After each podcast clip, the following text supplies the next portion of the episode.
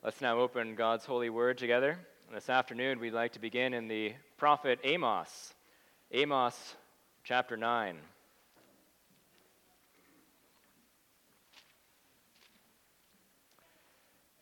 You can find that on page 1064.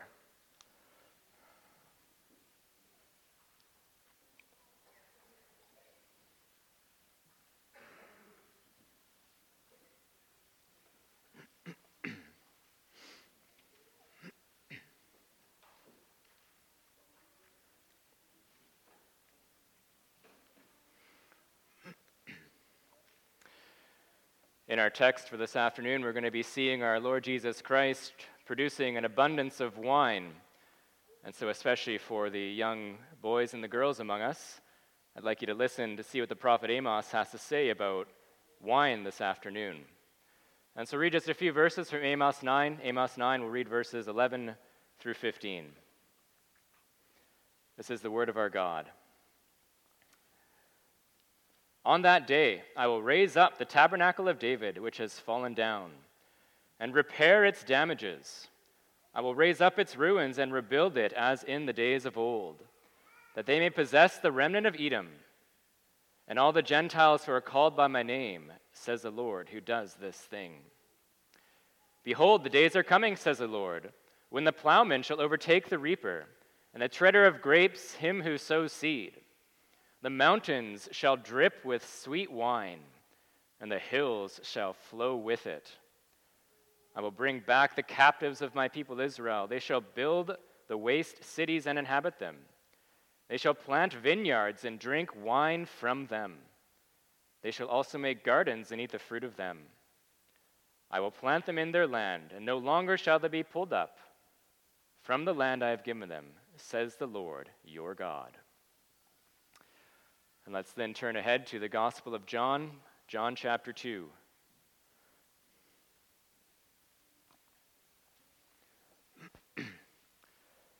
John 2 is on page 1222.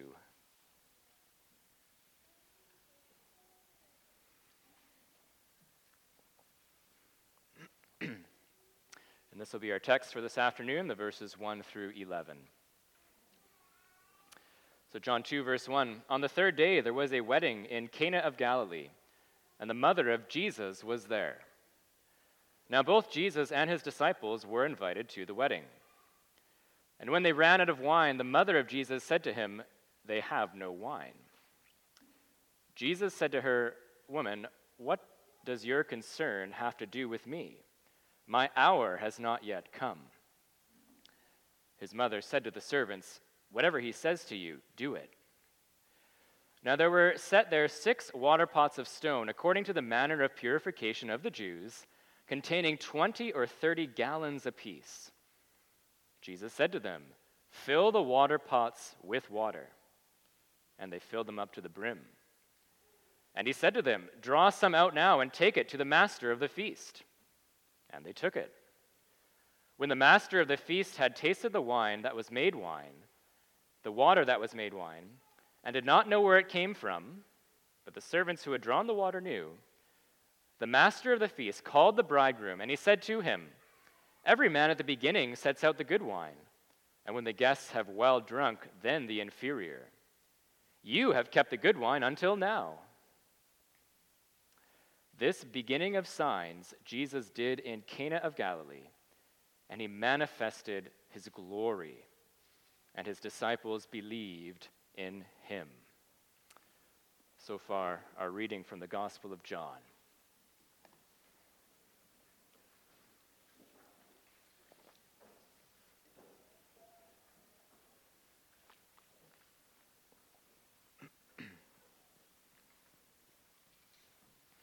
Beloved congregation of our Lord and Savior Jesus Christ, one of the things which is wonderful about the Gospel of John that he's very upfront about both the contents and the purpose of his gospel.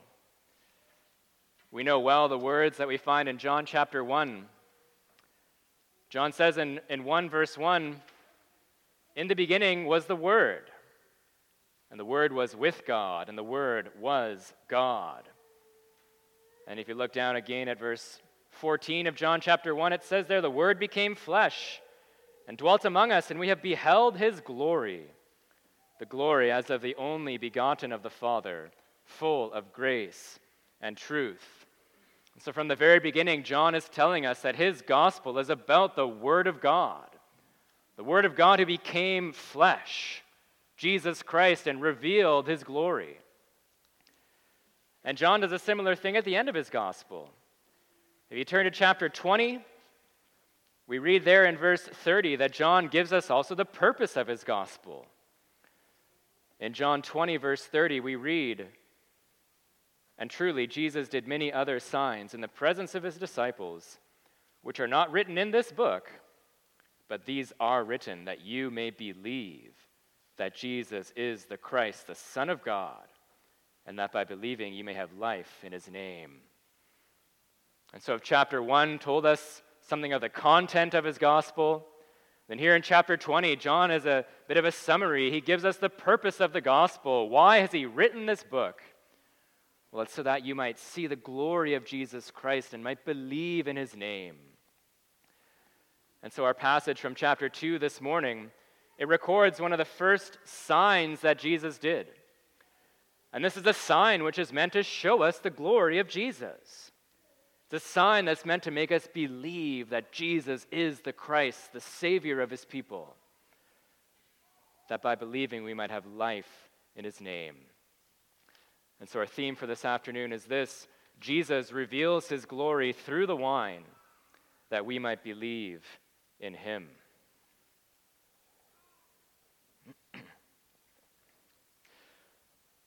Now, the groom who hosted this wedding, it would have been a huge embarrassment for him to run out of wine.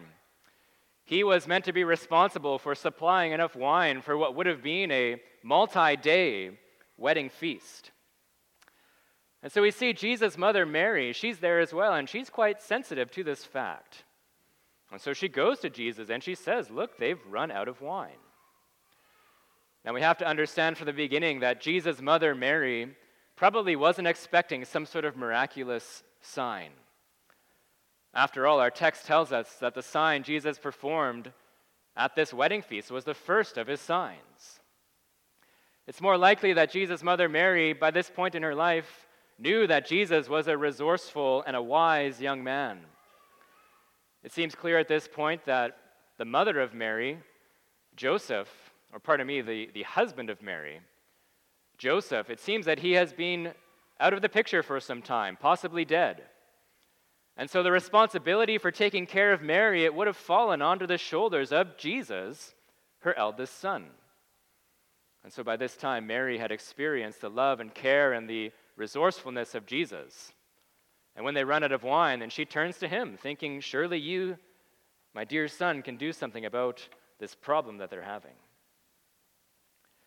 And yet, Jesus' response to his mother, it's a little bit surprising, isn't it? It's not exactly rude or, or harsh in any way, but Jesus does seem to be putting a little bit of polite distance between himself and his mother.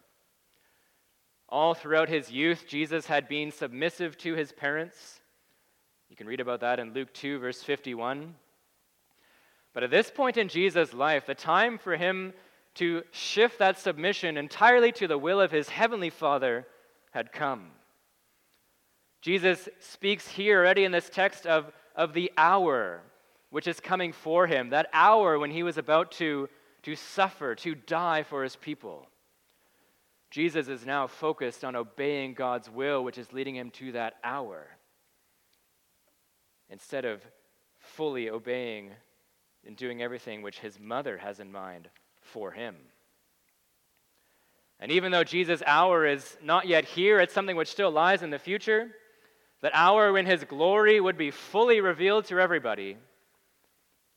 Now, in our text this afternoon, Jesus determines it is the time for him to start manifesting something of his glory, at least to his disciples.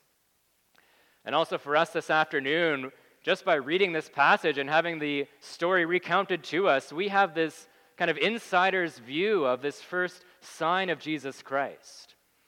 We are privileged to see the glory of Jesus Christ, which he reveals in this sign at the wedding feast of Cana. And so this afternoon, I'd like to consider with you briefly three ways that this sign Jesus performs reveals his glory. And so the first thing is, of course, the miracle itself. We see Jesus turning these six immense jars of water into some of the best tasting wine around. And if you were to see how these jars are described and do a little bit of math, you'd learn that these jars could hold some 500 to even 700 liters of water. And Jesus takes it all and, and turns it all into wine. And if you were to ask yourself, who in the world is able to do something like that? Well, of course, the answer must be God. And as a Old Testament Jew, this sign would have reminded you of many signs which God had performed in the Old Testament. Signs such as turning the bitter water sweet, signs such as feeding the people with manna from heaven for their 40 years in the wilderness, signs like providing oil and flour that did not run out for the widow in the time of Elijah. And now here is Jesus Christ performing a sign, continuing right in the vein that his own heavenly Father performed signs. And when we see Jesus Christ doing this, this, mir- this miracle, this wonderful sign, the only conclusion we can draw is that this is, this is God. This is the very Word of God come in the flesh. The very, the very God who has shared his glory with the Father and the Spirit for all eternity he is now walking among men and he is performing the signs of God. And of course, it's not just the vast quantity of wine, but it's also the quality of it. The master of the feast bears witness to this fact. He, he says in verse 10 to the bridegroom that everyone saves the inferior wine for later on once people have drunk freely. But this wine that Jesus made, it's it's wonderful. Some of the best wine. Not only has he created an immense amount of wine, but he's produced a great amount of well aged quality wine. This is something which would have taken the average winemaker many years to produce. And Jesus does it all in an instant. And this is a good time to remind ourselves, congregation, that God can produce things instantly, which might appear to have taken more time. And why is that important, you ask? Well, think of creation. Think of creation. There are those who suggest that there was some sort of theistic evolution which was necessary to bring about all the things in the world because they say God wouldn't have made things which appear to be old but aren't actually. They think that somehow this would make God into a liar, making something that appears old when it actually isn't. But we can ask the question you know, really? Can't God create a fully formed human being in an instant? Can't He create plants and, and trees and animals that appear to have been alive for longer but were created in an instant? Can't Jesus Christ produce vast amounts of wine which should have taken years in an instant? Well, he did. And it isn't a lie, it's meant to show us his glory. The wine which Jesus produces shows the glory that he has, the glory of God himself, the power, the wonder that he possesses as the one who was also there when the world was created, and the one through whom the Father still continues to uphold and govern this entire world. In the wine, we see the glory of Jesus. That's the first way this miracle shows us the glory of, of Christ. A second way is that it fulfills Old Testament prophecy. And we read one of those prophecies from, from Amos chapter 9. Amos prophesied that the day when God restored Israel would be a day of abundant wine. Think of what he said in chapter 9, verse 13. Amos speaks about the plowman overtaking the reaper, the treader of grapes overtaking the one who sows the seed, and then he says, The mountains shall drip with sweet wine, and the hills shall flow with it. And you can imagine for someone witnessing this miracle of Jesus Christ, knowing their Old Testament prophecy, seeing Jesus Christ produce vast amounts of wine. This day, the day which was always in the future for the prophets, when God would restore his people, was now among them because Christ was there and they could see his glory in the wine. Thirdly, the sign points to Jesus' glory because it begins to point to the cleansing which our Lord Jesus Christ would bring through his own blood. Those six stone water jars and the purification rites that went along with them were meant to be a constant reminder to the Jewish people of their own uncleanness and their own impurity before a holy God. Through his servant Moses, already in the Old Testament, God had commanded certain washings, ceremonial washings, to teach the people, to remind the people that in some way they were unclean, that in some way they were impure, that they needed cleansing. Cleansing, which was ultimately needed because of their sinfulness. But what do we see Jesus doing in our text? Well, he fills up those six stone jars. And you might have expected him to say, Now go wash yourselves thoroughly in that water. But he doesn't say that. He takes them all and turns them into wine. Wine, a sign of, of joy, of celebration, of, of festival. Jesus is demonstrating that the time is coming when they wouldn't need that outward cleansing anymore because the people would be ultimately and totally cleansed from their sin through his own suffering and death. In the Belgic Confession in Article 25, it speaks about the ceremonies and symbols of the law which have ceased with the coming of Christ because Christ has fulfilled them and their truth is found only in him. Well, the same was true for those six stone water jars. They pointed to Christ. And he was demonstrating that the time for them to be fulfilled had come with him. And when the disciples of Jesus Christ see the sign that he has done, when they see his glory, they respond in the only appropriate way, don't they? It says there at the end of verse 11, very simply, and his disciples believed in him. The disciples of Jesus Christ had faith. They saw what he had done and they believed that he was the one. And that's really wonderful to think about if you consider where the disciples are at in this stage of their lives. This was the first sign that Jesus had done among them. And at this point, they really had no idea how Jesus the Messiah was going to restore Israel. They did not yet understand that Jesus had come to suffer and to die as a humble servant, that he had come to take their sins upon himself. Know, they had no idea how, how Christ would save his people.